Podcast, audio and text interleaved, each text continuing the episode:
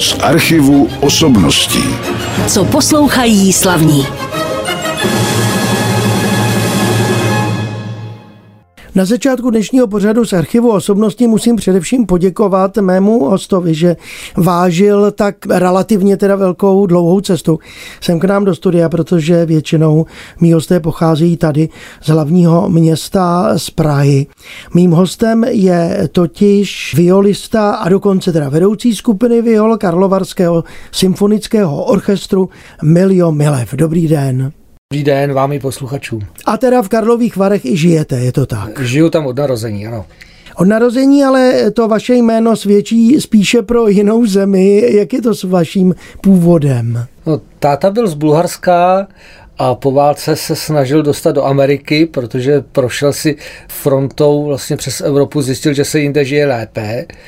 No, ale uvízl v Karlových Varech, protože si přečetl mámin inzerát, která se chtěla naučit bulharsky. Takže skončil 50 kilometrů od eh, západoněmeckých hranic. Takže nejenom, že ji naučil bulharsky ano. teda, ale povili je za manželku. Přesně teda tak, dal jí minimálně tři lekce, protože jsme tři bratři. Tři, to je pravda.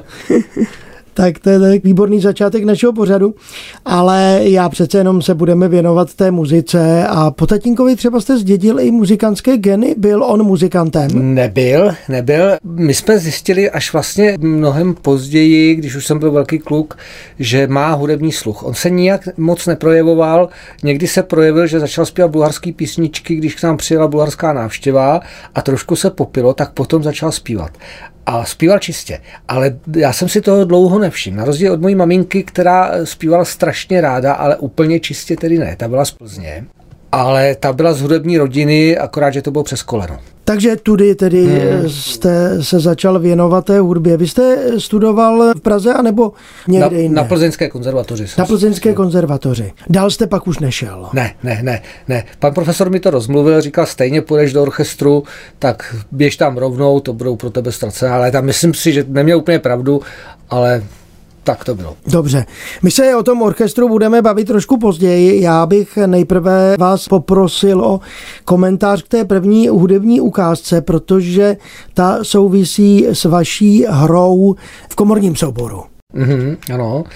Co jsme slyšeli? Na začátku jsme slyšeli Ragtime Scotta Joplina z CDčka, které se jmenuje The Syncopation a natočili jsme ho s kolegy, protože jsme založili kvarteto, které se jmenuje, má dlouhý název Scott Joplin Ragtime String Quartet.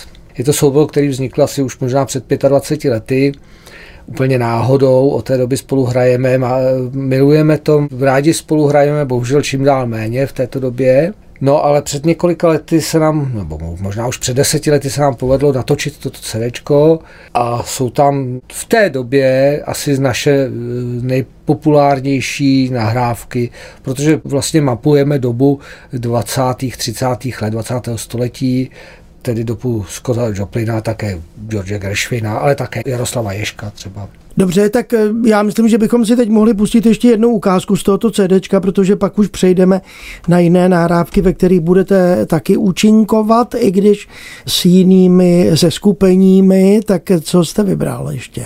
Vybral jsem ještě jednu, je to tango Carlose Gardela. Je to hudba, která vlastně je hodně známá, populární. Byla vybrána jako jeden z těch hlavních motivů k filmu Vůně ženy. To bylo tango z filmu Vůně ženy, jak nám vysvětlil můj dnešní host v tomto pořadu, autor skladby je Carlos Gardel a my jsme poslouchali tedy, já to musím otočit to CD, abych to přečetl správně, Scott Joplin's Ragtime Quartet. Scott Joplin's Ragtime String Quartet. Ještě string, to jsem tady přehlédl, tak opravdu je to dlouhý Tak teď je to dobře, jak jste slyšeli od mého hosta, no a já to CD už odkládám, protože vy jste přinesl další nahrávky, ale já se vás ještě zeptám, kam vedla vaše cesta po studiích? Bylo to, vy jste říkal, že vám pan učitel povídal, že budete hrát v orchestru, tak bylo to do orchestru? Bylo to do orchestru, samozřejmě po škole jsem musel jako většina z nás na vojnu, a potom se nastoupil 1. října 1986 do Karlovarského symfonického orchestru. Letos 1. října to bylo 35 let nepřetržité práce v tomto tělese. No já jsem se ale dozvěděl na vašich stránkách, že jste hrál i v Plzni v orchestru. Ano, ano, hrál jsem v plzeňské filharmonii nebo tehdy plzeňský rozhlasový orchestr, ale byl jsem tam víceméně jako výpomoc. Na úvazek jsem byl ale v plzeňském divadle v opeře, ale to bylo ještě při škole. No ale vlastně ta stěžení práce potom byla v tom Karlovarském symfonickém orchestru. Takže jste opravdu věrný jednomu jedinému tělesu. No, ano takže bychom si o něm mohli říct pár eh, slov. Karlovarský symfonický orchestr donedávna tam byl šéf-dirigentem host, který tady byl nedávno v tomto pořadu, Jan Kučera, pod kterým jste pracovali. On říkal, že chystá s vámi další věci. Kdo vede orchestr vlastně teď v současné době? No, my teďka vlastně jsme bez šéf dirigenta, máme tam jenom jako stálého hostujícího dirigenta, pana dirigenta Jiřího Štrunce, který je výborný, máme ho rádi, nicméně bude vypsán konkurs na šéf dirigenta, ten by měl proběhnout v příštím roce asi.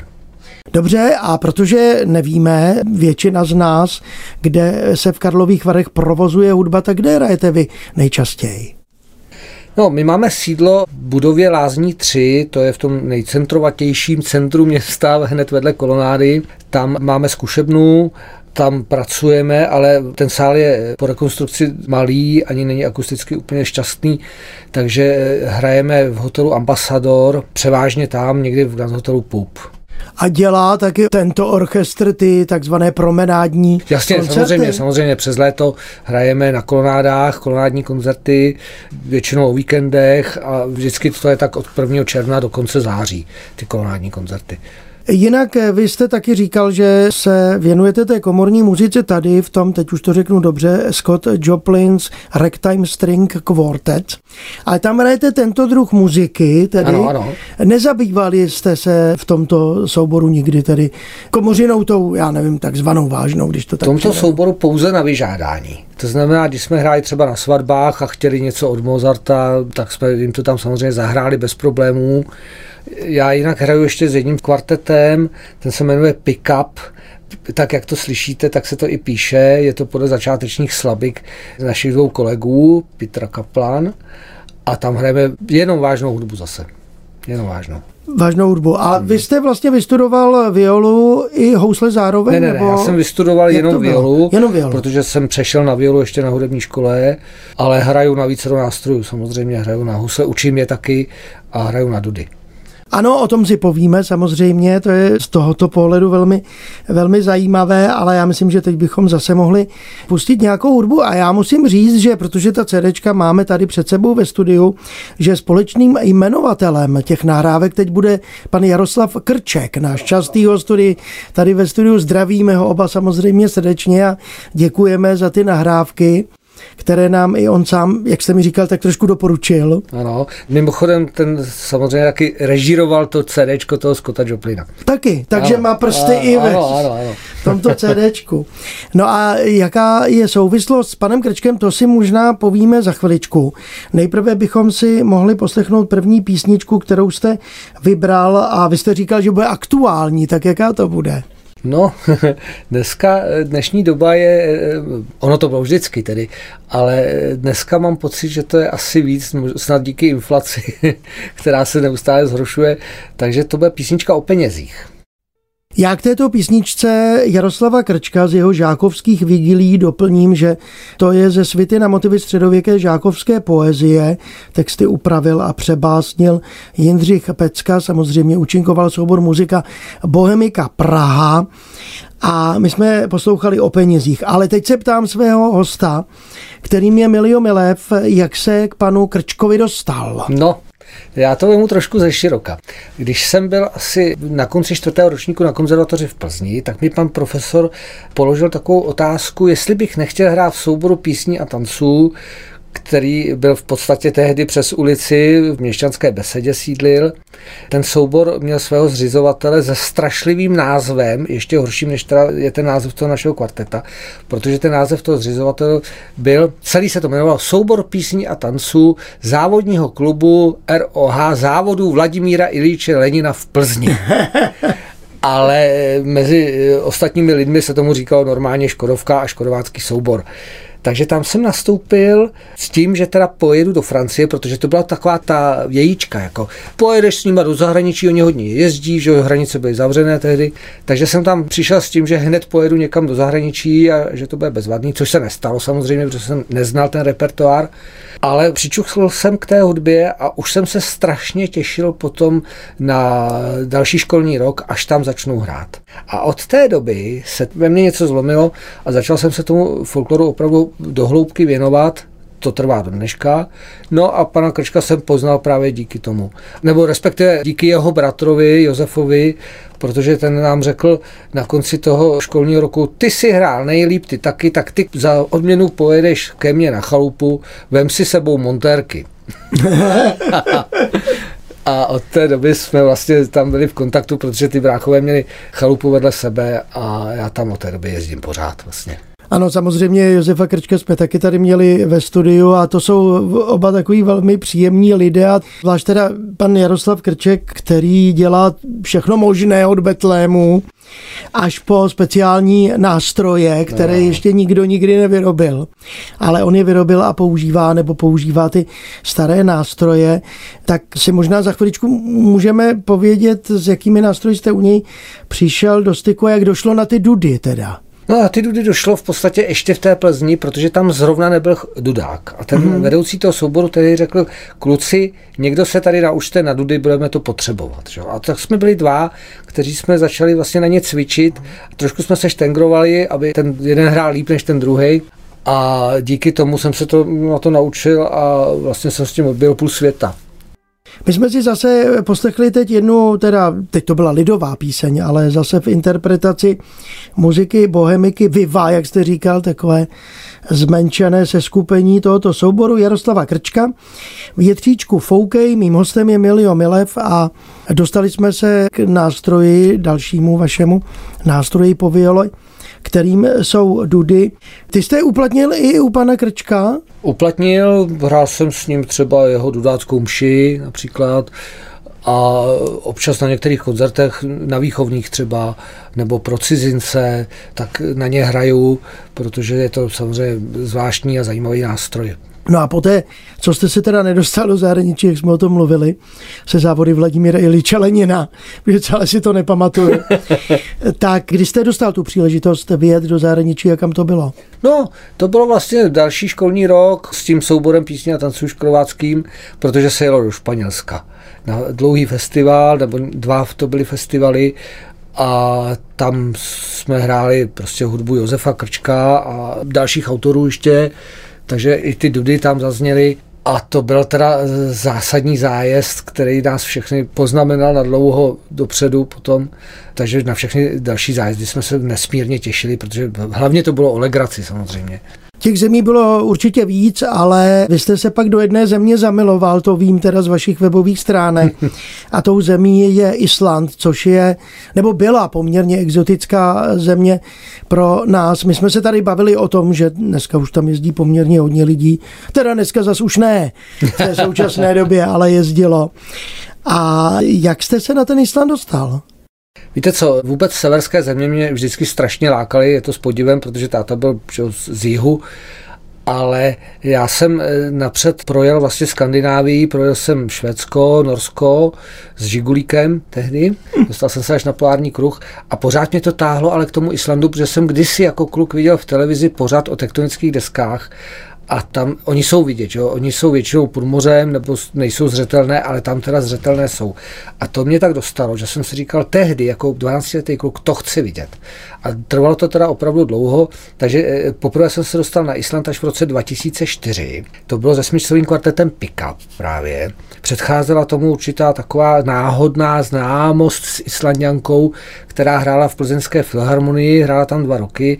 Já jsem jednou na nějakém zájezdě v Německu jsem si k ní náhodou sedl u stolku na snídani, zeptal jsem se, jestli mi může něco islandsky říct, což ona teda udělala, ale já jsem tomu nerozuměl vůbec, protože ta řeč je totálně pro nás neznámá a zvláštní.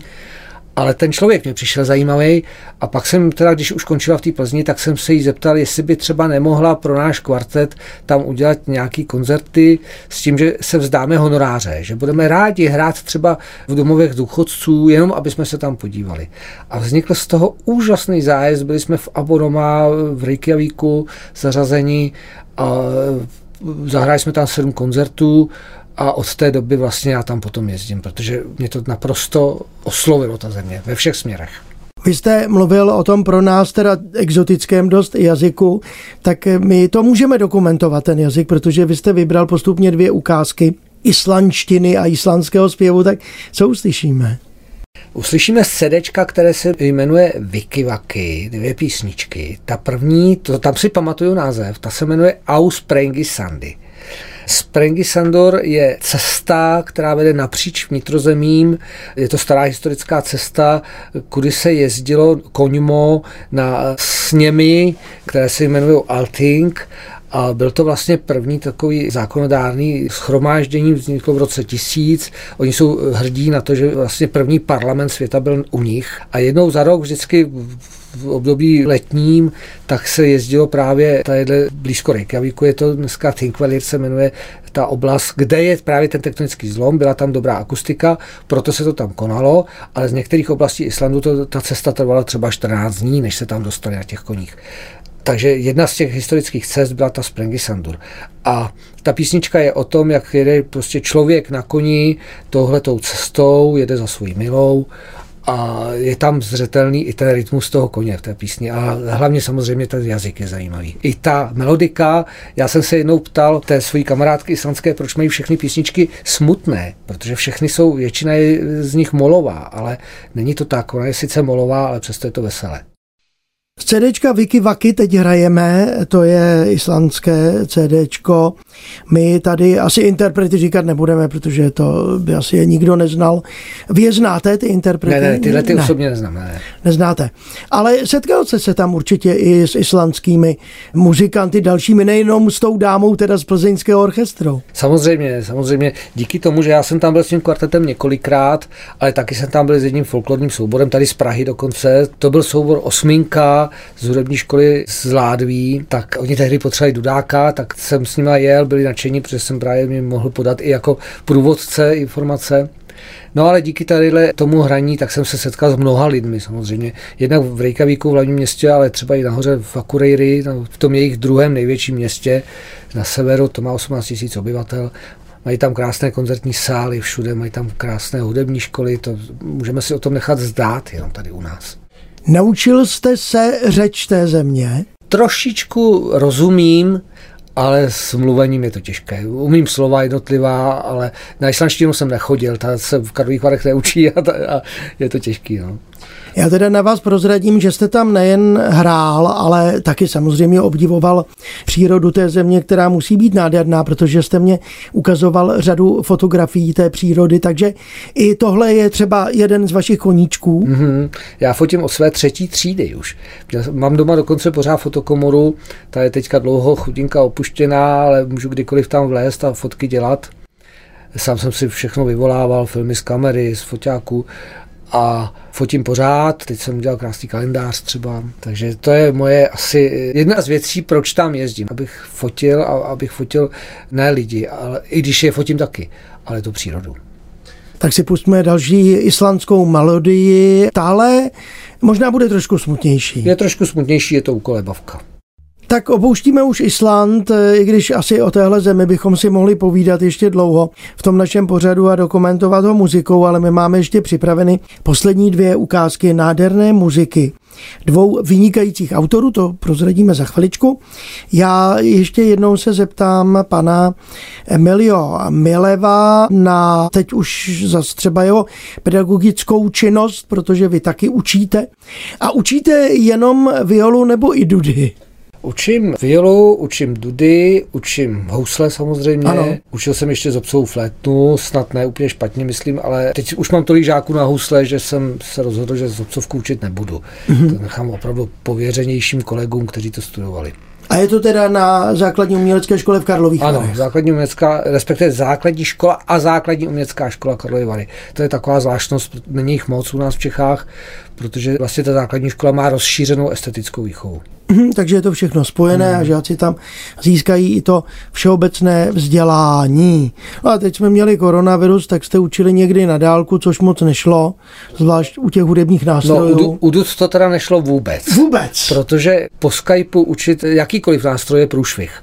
Jo, tam to není program, který je určený prostě k tomu, aby snímal hudbu, je to namluvené slovo, no a dudy, to byste museli slyšet, to se nedá jako popsat. To je tak odstrašující, že, Ano. že se to nedá jako vydržet ani, ani pět minut. Prostě. Já jsem tady s někým hovořil o tom natáčení a někdo mi říkal, a přiveze dudy, a to by vám rozbouralo studio. no tady ten malý prostor určitě. To malé, To ten je taky určen jenom právě pro natáčení mluveného slova. No a jak se vlastně učí na dudy? Co je na tom nejsložitějšího pro žáky? No, kdysi v osnovách pro základní umělecké školy tak bylo napsáno, že hrát na dudy může žák, který absolvuje lékařskou prohlídku. Protože ten nástroj je samozřejmě těžký, jako váhově, a když vám to dlouho leží na rameni, ta jedna pišťala, tak to rameno potom docela bolí. Hmm. Jako mě bolelo po dvou hodinách znatelně, ale to jsem byl velký chlap už vlastně. Když to ty malí desetiletí děti to prostě eh, nedají, nemáme pro ně tak malý dudy, aby na to mohli hrát. Takže já vždycky čekám, až poporostou trošku, aby to zvládli fyzicky, vyberu jim ten nejmenší nástroj, který se dá prostě najít, ale stejně oni to dlouho nevydrží. I ty tlaky, které musíte vlastně dělat těma rukama, když honíte vzduch vlastně do těch píšťal, tak nejsou malé a je to pro ty děti dřina. Jo, takže to je první limitující faktor vlastně, eh, aby oni to fyzicky zvládli. Tak tolik alespoň o tomto zajímavém nástroji, který vám tady nemůžeme dokumentovat hudební ukázkou, protože možná máte nějakou nahrávku, ale Určitě máme nahrávky z- Českého rozhlasu z Plzně, a nejenom teda dud, ale vůbec, protože já ve škole ještě vedu folklorní soubor, který v tom karlovarském regionu není úplně běžný. Vůbec v Karlových Varech jako folklor zahynul s odsunem Němců a dneska tam máme vlastně folklor, který jsme si převzali z jižních Čech, ze západních Čech jako takových. Tak nedá se nic dělat, ukázky nemáme a tak se spokojíme v uvozovkách, teda na závěr našeho pořadu s dvěma ukázkami zase v provedení souboru muzika a bohemika, taky sborou v tomto případě a ještě solistů, protože my jsme vybrali Requiem a Oratorium, já to prozradím dopředu posluchačům a navíc vy v těchto skladbách hrajete taky. Takže co teď? No asi bychom, aby jsme nekončili Requiem, tak bychom ho dali jako předposlední. Možná, že by se to hodilo v dnešní době, ale pořád bych tam viděl ještě určitou šanci, že se může něco změnit k lepšímu, takže skončíme Budeme radši, doufat, radši tím spasením. A uslyšíme to, co se asi v dnešní době taky hodí, protože lidi začínají být dost naštvaní a to bude Den hněvu, Dies Irae. Je to z CDčka Requiem Volgaga a Mane Mozarta. To CD, které teď držím v ruce a z něho jste slyšeli hudební ukázku, tedy s Requiem Wolfganga Amadea Mozarta, natočil soubor muzika Bohemika v čele s Jaroslavem Krčkem, zpívali, nebo na této nahrávce zpívají Anna Hlavenková, soprán Karolína Berková alt, Marian Pavlovič tenor a Roman Vocel bas, no a samozřejmě také sbor. No a to byla, jak jsme už se zmínili, předposlední hudební ukázka v našem pořadu s mým dnešním milým hostem z Karlových Varů, Milio Milevem, tedy houslistou, violistou, dudákem, nikoli v teda strekonickým v tomto případě, ale karlovarským Spíše možná zajímavé, že teda jsem bulharského původu. a ještě bulharského původu a jezdí na vystoupení na Island. Tak já musím poděkovat za to, že jste přišel do našeho studia a přinesl tuhletu zajímavou hudbu. Ještě se zeptám, jestli máte jaksi nějaké plány, co dalšího, zase Island bude? No rád bych na Island v příštím roce aspoň dvakrát, jestli to vyjde, jestli nás pustí, jestli se nezhorší situace koronavirová. Jednou bych tam jel teda sám jako turista, nebo s manželkou určitě, ale jednou tam možná pojedu přes Erasmus, protože s naší základní uměleckou školou máme takový kontakt právě do Reykjavíku, s hudební školou v Reykjavíku, a Erasmus už nám po druhé věnoval prostředky na tato setkání, takže já už jsem tam ty naše děti jednou vyvezl, bylo to krásný, pro ně velmi poučné a obou straně prospěšné, řekl bych, protože se setkali obě ty strany vlastně s tou kulturou jinou a o tom to vlastně to setkání bylo. No.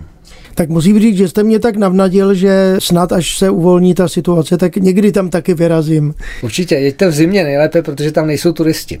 Aha, a je tam zima, ale v tu dobu větší. Je tam trošku zima, ne moc velká, protože ten ostrov je obtékán golfským proudem, takže je tam spíš kolem nuly, ale hodně fouká, umí foukat tak, že se nedá pohybovat venku vůbec. No, ve vnitrozemí zima je, tam ale jsou cesty zavřené. Já děkuji za doporučení a teď poprosím o tu poslední hudební ukázku. Ano, poslední hudební ukázka, to bude ta optimistická, ta bude z oratoria Mesiáš od Georga Friedricha Hendla a uslyšíme část, která se jmenuje Rejoice. Zpívat bude jako solistka Anička Hlavenková. A samozřejmě orchestr muzika Bohemika. Tady na té nahrávce mám i název sboru Vox Juvenalis s Janem Ocetkem, sbormistrem tohoto sboru. Jsou tu i další, třeba David Švec na Varhany, na této nahrávce, který tady byl nedávno, ale na Tichá na Čembalo a Josef Pražák na violončelo. A ještě doplním takové upozornění pro posluchače, že to je živá nahrávka, i když je to zkrácená verze na tom CD, musíme říct. Je to nahrávka z kostela v Lomnici nad Popelkou, kde jsme toto dílo uváděli v rámci festivalu Lomnické kulturní léto. A já vám moc děkuji za to, že jste byl hostem našeho pořadu. Přeji šťastnou cestu zpět do Karlových varů a moc děkuji, že jste přišel. Já také děkuji a těším se někdy zase na nějakou další spolupráci, pokud by byla. Děkuji. Budu se taky těšit. Naslyšenou. Z archivu osobností.